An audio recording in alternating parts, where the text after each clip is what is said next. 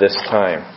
Well, Gary read from 1 Peter 2, and I am uh, I'm going to get to 1 Peter 2. Uh, really, what I want us to see this morning here from the Scriptures is as Peter is writing to these exiles here and teaching them how to thrive in Babylon, he wants them to understand the majesty and grandeur of their calling here as, uh, as the Church of Jesus Christ, being built up into a spiritual house.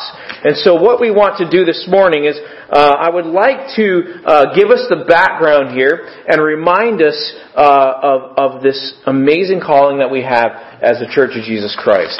And then we're going to get to 1 Peter 2 here as we, as we uh, lay, the, lay, the, lay the background. Um, if, and Jared, you're going to have to help me this morning with getting to some, some scriptures here and up on the screen. Uh, you know in the, in the Old Testament, in Genesis chapter 12, God told Abraham that he was going to bless Abraham and he was going to call him out from among the nations and he was going to enable Abraham to be a blessing to all the nations. And so God forms the nation of Israel, and then He calls them uh, uh, and and and gives them His His the Constitution, uh, His law, and He tells them, "I want you to be a light to the Gentiles." So that the Gentiles, the nations, come to me, the one true God, through you as you share the light of who I am, the goodness of who I am. We know Israel uh, really did a, didn't do a very good job at that, and but God had had a, had the plan all along that there would be there would come one through the line of Israel, Jesus, the Messiah. There's 300 so-called uh, uh, prophecies here uh, about the Lord Jesus, the Messiah, in uh, in the Old Testament clear prophecies of Christ. But there's nothing that is said about the church in an explicit, clear way. It is a mystery. And so the Church of Jesus Christ, after Jesus Christ came, and He accomplished uh, salvation through death, burial, and resurrection, and He institutes the church, the church is a big surprise to people. Not to God, but to people. But it's God's grand strategy and in Christ's plan, the church will amaze not only the nations, but the scripture tells us also the invisible rulers and authorities in heavenly places, the spiritual realities, as the church follows the instructions uh, of Jesus Christ.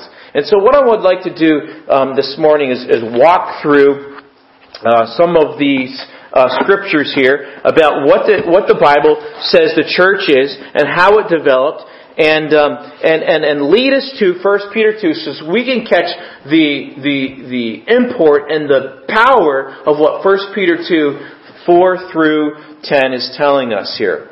So the church was a surprise. The Bible calls it a mystery. Something that um, was, was out there, but it wasn't revealed here. And when we get to Acts chapter 1, verses 6 through 8, we're told these things after Jesus had risen and he was among his disciples who he told to linger and pray for the Spirit to come, the promise of the Father, he says this, When they therefore were come together, they asked him, saying, Lord, wilt thou at this time restore again the kingdom of Israel? And he said unto them, It is not for you to know the times or the seasons which the Father hath put in his own power. Go on the next slide, please. And this is the verse we're all familiar with, right? This is going to chart out what's going to happen in the book of Acts. But ye shall receive power. After that, the Holy Ghost has come upon you. That's when you're going to receive power. You're going to receive power for this task. You're going to be witnesses unto me both in Jerusalem and in all Judea and in Samaria and under the othermost parts of the earth. Passage that if you've been in church for a while, you're probably very familiar with. So what happened here, as the apostles did as Jesus said. They waited for the Spirit to come. The Spirit came as promised. We read in the next chapter at, on the day of Pentecost with the mighty wind. People who were gathered all over the world because of Pentecost, which was a, a, a, a special uh, celebration uh, to the Jews there. They heard Peter and others speaking in their own languages. And then Peter delivers a sermon, the first of five sermons in the book of Acts here, that proclaim the death, burial, resurrection of Jesus, but not only that, his purpose now of creating a new community. And Acts 2 tells us 3,000 believe, and there's a new community that's born. And this newborn community here has a set of experiences here that, that really change their lives. And we get a glimpse of that in Acts chapter 2. So let's go to Acts chapter 2, verse 42 through 47. And they so this God forms this new community, and here were the religious patterns. They continued steadfastly in the apostles' doctrine and fellowship, and in breaking of bread and in prayers, and fear came upon every soul, and many wonders and signs were done by the apostles, and all that believed were together and had all things common. And they sold their possessions and goods, and parted them to all men as every man had need. And they, continuing daily with one accord in the temple, and breaking bread from house to house, did eat their meat with gladness and singleness of heart. So here's what happens. This new community develops these rhythms and this identity, and really it kind of centers around four things according to Luke here. He records them to, uh, uh, as, as being devoted not just, okay, we'll do this this week, but this was a consistent pattern. They were devoted to these things. First, the apostles' doctrine. The apostles' doctrine, the teaching of what the apostles were teaching that Jesus had taught them. Okay? And then also fellowship. They had a shared experience, a unity in the Spirit. They were the, this, this promised community now that, that Jesus had, had begun. And then thirdly, the breaking of bread. The breaking of bread. They ate together meals in homes daily. But you notice um, there in Acts chapter 2 and um, and in verse uh, verse 46 it says uh, and breaking bread. In the original language it's the breaking of bread the breaking of bread. There's a there's a there's an article definite article before there and it probably means the special breaking of bread the Lord's Supper there. And they were, they were, they were, they were continuing in the things that marked them out as a new community following Jesus. And of course, following the new commandment Jesus gave them in that Last Supper to love one another. And then it says they uh, were devoted to the prayers, to the prayers. So this new community was taking place in their homes, yet they were still observing going to the temple, as was the Jewish ritual, every day at 3 p.m. for prayer. And so, what does this tell us? Well, it tells us that, first of all, there was a commonness, wasn't there? There was a sharing. And there would have been would have made a lot of sense, makes a lot of logic, because there were 3,000 people now that were saved, and they had come from all over the world here, and the many were staying on after Pentecost, and they need to share their resources to house them and, and get them instructed so that then they can send them out later. Um, and so this is really where the New Testament church here is birthed at Pentecost. And Paul, a leader later on, Paul will give more uh, uh, instruction about what the church is. But also notice that they're still carrying out many Jewish practices. They're devoted to daily prayers and what they knew, the temple.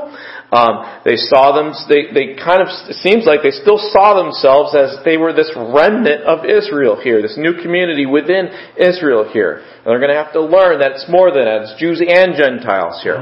But you can see that right off the bat, the Holy Spirit through the Gospels is working in, in, in them to make them an incredibly transformed community. Incredibly transformed. There was, there was a unity here. There was a, there was a generosity. There was a sharing here. And I'm sure the apostles didn't fully understand what was happening. They're learning on the, on the, on the, on the fly as they go and as they're yielded to the Lord. But this is the new community that Jesus had said he was going to build. Um, uh, and, and, and they needed to understand that it was going to be a new community of both Jews and Gentiles here, with Jesus as the foundation, the new cornerstone. But this was something that was going to develop and become much more clear to them. And so, God raises, jump ahead, uh, God raises a man named Paul out of this new community, and God gives Paul the instructions to help this church learn what they really are in Christ and how are they to act and how this household of God is to be, is to be structured and, and their mission here. And the main passage that Paul writes and explains this is Ephesians chapter 2. And if you read chapter 2, 11 through chapter 3, 13, you get a good chunk of what um, God wanted Paul to explain to the churches of what the church was supposed to be. A one new man, one voice, uh, uh, one, one, one action here of God who is declaring uh, the beauty of who Christ is in the gospel and how he has reconciled men to God. So I'd like you to go to uh, see a little part of this. Ephesians chapter 2. Ephesians chapter 2, 19 through 22. Ephesians 2. I put it up on the screen, not because I don't think you have Bibles, but sometimes it's good to just see this right here, just separate it out from everything else, and to see the, the, the power of what these passages are telling us here. Ephesians 2, beginning of verse 19.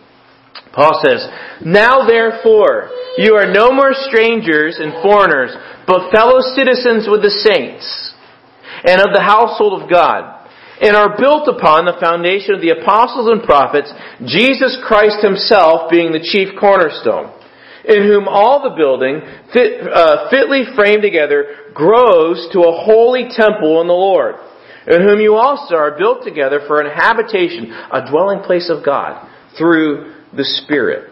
The Spirit. Now, right away from these verses here in Ephesians 2:19 through 22, you see that there is a whole new foundation that's laid. It's being laid by Christ's apostles and his prophets. Christ himself, the cornerstone of this new foundation. Everything is laid off Christ. He's the thing that brings us together. And then if you go to Ephesians chapter 3, and verse 7, you're going to see that Paul is given a specific task here to lay out what this church is. Ephesians 3, and let's read verse 7 through 13. Whereof I was made a minister, a servant, according to the gift of the grace of God given to me by the effectual or effective working of his power. To me, who am less than the least of all saints, is this grace given, that I should preach among the Gentiles the unsearchable riches of Christ, so that's number one. That's his task. Preach among the Gentiles the unsearchable riches of Christ. And number two, and to make all men see what is a fellowship of the mystery, which from the beginning of the world has been hidden in God who created all things by Jesus Christ. But what's the mystery here? It's this new people who are Jew and Gentile, the church of Jesus Christ. For this purpose, to the intent that now to the principalities and powers in the heavenly places might be known by the church the manifold wisdom of God, according to the eternal purpose which he purposed in Christ Jesus our Lord, in whom we have boldness and access with confidence by the faith of him. Wherefore I desire that you faint not at my tribulations for you, which is for your glory. So he says, I have a twofold job description. Preach the gospel to the Gentiles and make clear the mystery of what this church is, this new entity. So what is that? We'll go over to chapter 4. Chapter 4 tells us more about this in one, verses 1 through 16. But I want to look in verses uh, 11 through 16 in particular. Chapter 4, Ephesians 4, 11 through 16. And he gave some apostles and some prophets and some evangelists and some pastors and teachers for the perfecting or equipping of the saints, for the work of the ministry, for the edifying of the body of Christ, till we all come in the unity of the faith and of the knowledge of the Son of God to a perfect or mature man, to the measure of the stature of the fullness of Christ that we hereafter be no more children, tossed to and fro and carried about with every wind of doctrine, by the sleight of men and cunning craftiness whereby they lie in wait to deceive. But we all, speaking the truth in love, may grow up into Him in all things which is the head, even Christ, from whom the whole body, fitly joined together and compacted or held together by that which every joint supplies, according to the effective working and the measure of every part, makes increase of the body to the edifying of itself, or building up of itself in love. So Paul says there's going to be leaders here in this church, and the leaders are to do the work of the ministry, equip the believers to do the work of the ministry, and the whole church will mature and grow up in such a way that the world can see Christ. They can see the truth of who Christ is. And so let me just review a little bit here so far. So Christ's plan, the church, is a mystery, something that was previously hidden, but now revealed more clearly. Ephesians 3 verse 3 here. Paul has a, has a responsibility, a stewardship to preach the gospel to the Gentiles, the unsearchable riches of Christ, and to bring to light this fellowship of the mystery, Christ and His plan, which is hidden. And as a result, Jew and Gentile are now one in Christ in this previously hidden plan. And there's one foundation. It's the one laid by the apostles and prophets. Jesus Christ is the found, is the cornerstone. That foundation is in chapter 4, 1 through 3.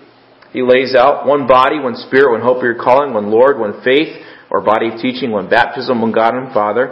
And that these leaders are to build up the church on this foundation so that when everyone does their part, people can see the fullness of Christ. And even rulers and authorities in heavenly places are going to be amazed at the wisdom of God in this. It's amazing and he'll reveal more of this. He writes three letters, 1st and 2nd Timothy and Titus, there of more of that plan. In 1st Timothy 3, uh, 14 and 15, he tells them, uh, he tells them this, I'm writing for this purpose here. He says, these things write I to you, hoping to come to you shortly. But if I tarry long, that you may know how you ought to behave yourself, conduct yourself in the house of God. That means with the family of Jesus here which is the church of the living God, the pillar and ground of the truth. Is what he writes. This is, this is, this is Paul's, Paul's purpose of writing here. And he describes the community life of the church and their interactions with, with, the, with, the, with the lost and unbelievers here and, and Christ's plan and that, that in any culture, this is how this works out, is what he says. And so that's Paul, who's a key part of this. You might say, well, what about this Peter guy? Who Gary read his writings. This Peter guy that God uses. What about the Apostle Peter? I want you to go back to what Jesus told Peter in Matthew chapter 16. Matthew 16. Jesus' statement to Peter. Jesus is saying, uh, asking his disciples, Who do people say that I am? He wants to hear it from their mouths, from the horse's mouth. He says, What are people saying I am? They give what they're hearing. And then he says in verse 15, Who do you say that I am? Who do you say that I am? I want you to catch this here in Matthew chapter 16. And let's, let's jump to, uh, to verse 16, see Peter's response. And Simon Peter answered and said, Thou art the Christ, the Son of the living God. Look at Jesus' response to this. He says, does he say, well, Peter, you're going too far here? No, what does he say? Peter answered and said to him, Blessed art thou, Simon Barjona, son of John. For flesh and blood has not revealed it to you, but my Father which is in heaven. And I say also to you that ye, thou art Peter, and upon this rock I will build my church, and the gates of hell shall not prevail or succeed against it. And I will give to you the keys of the kingdom of heaven. Whatsoever shall bind on earth shall be bound in heaven, so shall loose on earth shall be loosed in heaven. So what is he saying here? Well, this is an important passage here because this is before the New Testament church here that began in Acts 2. What he's telling Peter is this. He's going to build his church. In other words, this is a very clear statement from the mouth of Jesus, the cornerstone, that he's going to build a new community here. And it's going to require a whole new foundation. Peter's going to be important to that foundation, but he's not going to be the cornerstone. Peter's going to have a role in this. He's a small stone in it. But the rock that it's going to be built on is the truth that Jesus is the Messiah. He is the one true Savior and promised rescuer and King and Lord of the earth. And Peter is going to have great authority here as in his role here to bind and to loose, but all Satan and his forces will not be able to stop the church even when the forces of Satan are putting up defenses here. The church is on the offensive, the move. And so that's the background of Peter here. And so we come to 1 Peter chapter 2. Come to 1 Peter chapter 2. We come to these verses that were read, verse 4. Where Peter says, If you taste that the Lord is gracious, then you come to Him, you come to Jesus as the living stone. The living stone. Now understand in that culture in that day, as people were scattered around the Roman Empire, that there were temples everywhere. And these temples were ornate, they were built out of marble, they were exquisite, and the believers in Jesus Christ were actually classified as atheists because they didn't have a temple. They didn't have an ornate building. They didn't have this idol here that represented the image of their God here. Um, uh, they didn't have uh, priests in religious garb, etc. here. And Peter says, You're rejected, but your Jesus was rejected too. You're coming to Jesus as a living stone. Oh, you may not have a temple, but He's the one true temple and He's building you to be a part of His temple. Oh, you may not uh, have priests in the sense that the lost think you should have priests, but you all are priests, not a select elite group. And oh, you don't, uh, uh, you, you, you don't have uh, these, these images here that you worship and give offerings to, but you have the invisible image the one who has ascended into heaven, the one who we one day will be made visible to us, Jesus Christ, the one who you saw, through us apostles saw with our own eyes, and He is the very image of God here, and you are offering sacrifices to Him in terms of your service and your labor for Him. And so He says these words in 1 Peter chapter 2. to whom coming as to a living stone, disallowed or rejected indeed of men, but chosen of God and precious Jesus. And then Peter says, You're connected with him. You have this union with him. Ye also, as living stones, He's taking you. You're not a dead stone. You're a living stone. You're a living sacrifice. And He's forming you. He's fashioning you and He's building you up and He's setting you in order to build up His household, His residence here, Or built up a spiritual house. You're a holy priesthood. You offer up spiritual sacrifices acceptable to God by Jesus Christ. And then He's going to quote some Old Testament scriptures here. Scriptures that prophesied of Jesus but also with their implications prophesied of the church of Jesus Christ. And think about it. If the Bible says, and the Old Testament says, that Jesus is a cornerstone and he was a rock, right, that was rejected, and he's a foundation, right, then it begs the question, he's the foundation to what? That was the mystery, right, that hadn't been revealed. But it's revealed uh, here now in the New Testament. So Peter says this. Wherefore also it is contained in the scripture, Behold, I lay in Zion a chief cornerstone, elect or chosen, precious, and he that believes on him should not be confounded or ashamed. So he gives this passage here. He says, every person's a living stone in this new community. The church is a spiritual house, and we're to worship God through our service. And Jesus, spiritual house. And the cornerstone of this spiritual house is Jesus, as predicted in the Old Testament. He's the promised coming king. And this church is God's people who have been designed to proclaim the excellencies of God, who has called each person in this spiritual house out of darkness into light. And so he built his case by saying, this is not anything new. This is not a plan B here. This has been the eternal purpose of God. Let me point you to Isaiah. Let me point you to Psalms. And he quotes from Psalm 118, Isaiah 28, and Isaiah 8. And so the first verses that we just read right here are from uh, Psalm 118, verses 22 and 23. It's a song of thanksgiving here. And, and, and in this psalm, David is praising the Lord for victory. He's, he's thanking the Lord for his loving kindness.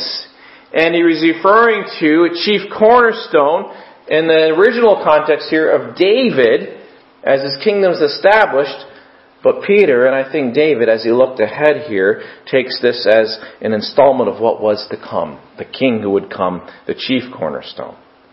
And so that's what he quotes there in verse 6.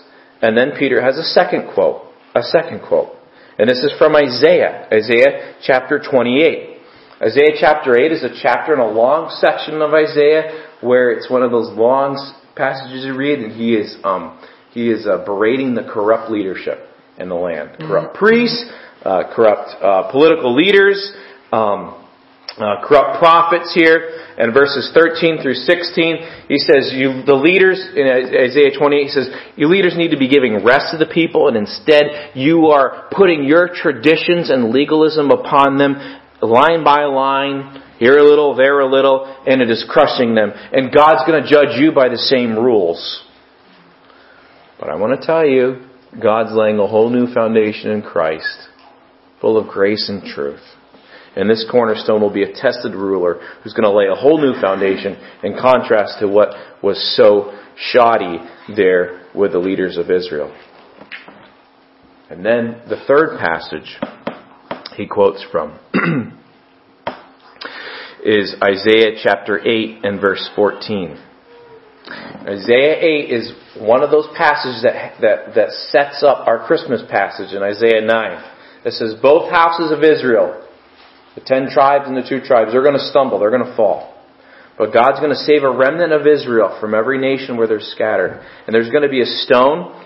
He says in 714, he's going to be born of a virgin. He's going to be from Galilee, the root of Jesse, who's going to set up his kingdom. So Peter knows where to go in the scriptures to prove that this church and these people that have been scattered abroad by persecution in chapter 1 verse 1 of 1 Peter here, they're exiles, they're strangers here, is a pretty special, privileged position. Not because they were special people, but because of God's mercy and kindness. And so what I want to do here with a couple minutes I have left is look in 1 Peter 2 and verse 9 and 10. Christ is the dividing line, right? There's no hope apart from Christ. There is all hope in Christ. And he says this about those who have believed. He says in verse 9, You are a chosen generation, a royal priesthood, a holy nation, a peculiar people, that you should show forth the praises of him who has called you out of darkness into his marvelous light, which at time past were not a people, but are now the people of God, which had not obtained mercy but now have obtained mercy. What is he saying here? Well, what he's saying is this. For the illustration of the temple and each person being a living stone, it's a story of the Spartans in Greece, who the king of Sparta invited another king from another country to come and say uh, and see his empire, and he, and he said, uh, "I want to show you our city's walls." The king came down and visited Sparta and he looked around and there's not a wall to be seen. Sparta was not a walled city. And he said, Where are your walls? And the king of Sparta said, Those are my walls. And he pointed to each one of his soldiers and he said, Each one of my soldiers is a brick in the wall around this city. And that's kind of the picture that God's giving us here of this temple. There's no visible walls here, but the walls and the use, uh, the, the, the servants, the instruments of Jesus are his people here. Are his people. And what he wants us to understand in these verses, in verse 9 and 10, is this is a very special position here. A chosen generation. He's using this idea that's in Hosea here, where um, uh, God takes a, a, a, a, child of Hosea in the Old Testament that was not his, that was born out of wedlock, but now becomes his, buys it off the slave auction of sin, and now has a, has a purpose here. Redeemed from their old master here. And, and, and though we may feel like outcasts in our world, we are now a, a possession of God and we belong in God's family here. We're a royal priesthood. We represent Jesus. We are images of Jesus to the world here. We're set apart from sin to God. We're His own special people and we've been given a task. And what Peter is doing here in 1 Peter chapter 1 through 1 Peter chapter 2 uh, verse 11 is this. He is grabbing these people by their jerseys. And he's saying, this is what you are. You feel like this ostracized. You feel like you, uh, like, like there's, there's no purpose. But this is what God has done, and this is what you are. And so he writes chapter 1, verse 1, all the way to 210 to reassure them. And then he's going to say, your job now when you understand this mercy, your job now is to operate out of this. To show, to demonstrate the mercy of God to the world. And that's what chapter 2 verse 11 through chapter 4 verse 11 we'll pick up next week shows us how to do that. He says, you're priests. Oh, you don't slit animals' throats and put them on an altar here. Your sacrifices are all of life that flows from the transformation of the heart by the work of the Holy Spirit together. What was special and elite for Israel? There was only certain people who were able to be priests, a certain tribe, and even out of those, out of that tribe, only certain people are allowed to serve in distinguished roles. What was special and elite to Israel is now shared in common with us in a spiritual sense. That we are priests representing our God, showing forth His, His mercy. Look what He says again there in verse, verse 9. That you should show forth, demonstrate the praises of Him who called you out of darkness in His marvelous light. So I want to ask you this question, and I get a couple, a little bit of feedback this morning here. What would it look like and what does it look like for a church who is demonstrating that God is good and merciful? How does that change our Monday?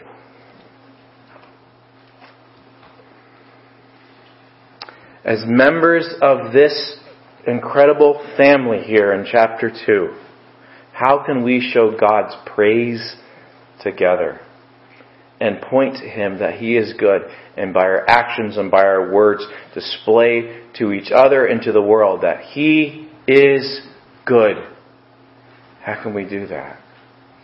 In other words, what will show the truth and love of our message? What would you say? What ideas do you have?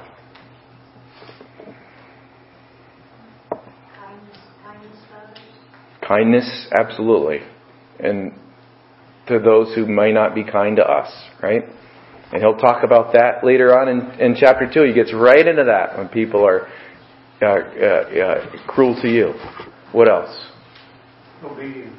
Obedience in what way? What particular things? What's that? His word. Okay. What things in His Word do we need to obey? I know everything, but what are some specific things? Love one another. Okay. Teach the gospel to every creature. Okay. Sharing the good news of Jesus Christ. Love the Lord thy God with all thy heart, all thy soul. Yep. Loving the Lord with all the fiber of our being. What will that look like? What was the question again? I wasn't listening. How can we show the truth and grace that God has the message? How could, how could we show the, the, this, this message of truth and grace and word and deed as a church. People, right? Yeah, to others. Everybody else is giving answers that that's what you do to God. Yeah. To other people, like you could tell them, like a doctor informs his patient that they have life-threatening cancer. You can tell them about their sin, the truth about their sin, which is actually love, not hate. Yep. Yeah, and the need, and what Jesus has done, right? Sharing the message of the gospel. Um, what are some other things? Okay, a forgiving spirit. Forgiving spirit is huge, right? That's pretty difficult for the world to operate out of, right? When, um, if you have a motivation of doing to others is what you want to do to others, right? Wendy?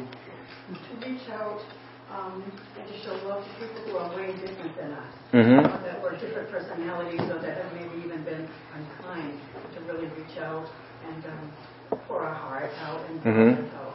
Yeah. So how would this change the way we talk about things on Facebook or social media or whatever, where it seems like we can kind of hide behind that facade on our keyboards or whatever, um, and like political views, right?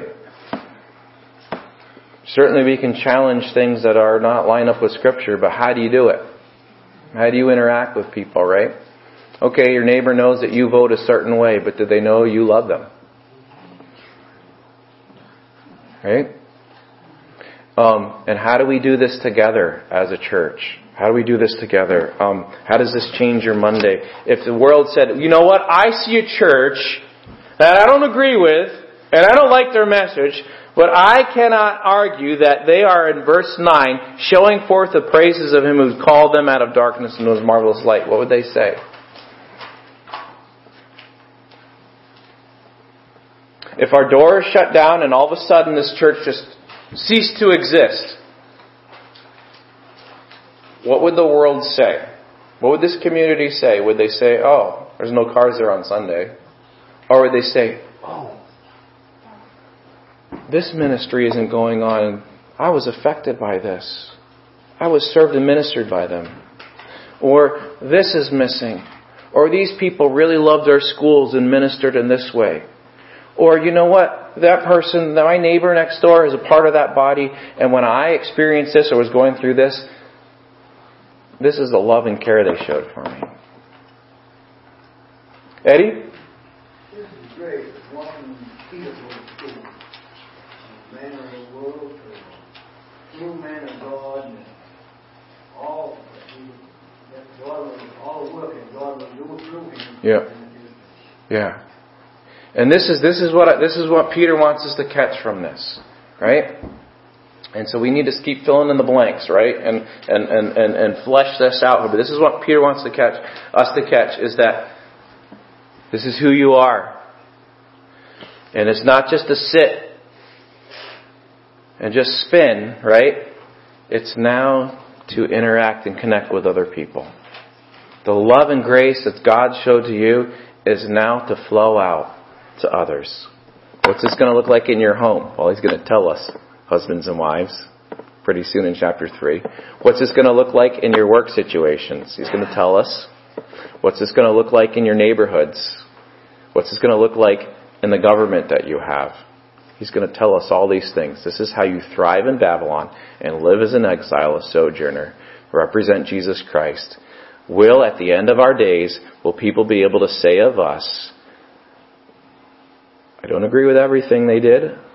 I don't operate in the same operating system as they did, but I know they love their Savior, and I know they operated together as a church with one who showed forth the praises of Him who called them out of darkness into light. That's what God's Word wants us to contemplate and then to think about these are the things that are not contributing to that, and these are the things that are. Let's pray.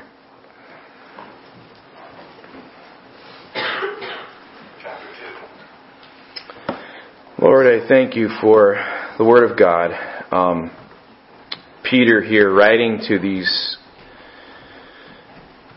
so many that probably felt um, disconnected, uh, felt rejected, just like their Savior, but were still called to interact with their society and their culture with the grace and the truth of Jesus, understanding how much they themselves had been forgiven, and declare that Jesus is indeed the King, the one true King. Lord, would you help each of us here to um, grow in one particular way, one particular step, and continue moving in that direction? Lord, there's been a foundation um, that's been laid in Jesus, and you're not done uh, with us here until, and you're not going to take the scaffolding down on this temple until human history is done. And so, Lord, we pray that we participate with you more and more and engage, um, show the kindness, represent Jesus here as his body, his hands, his feet, his eyes. Uh, Lord, I pray that you would um, uh, uh, work us uh, continually and shape us so that we, as we read in Ephesians chapter 4, we're conformed into um, the, the, the, the, image of Jesus and, and the, uh, a building uh, fitted together and that is a holy dwelling place for your Spirit. In Jesus' name we pray. Amen. Greg's going to lead us in our closing song, and then I want us to um, read through uh, 1 Peter 5, 10, and 11, our benediction. Let's stand as we sing reminder of Christ.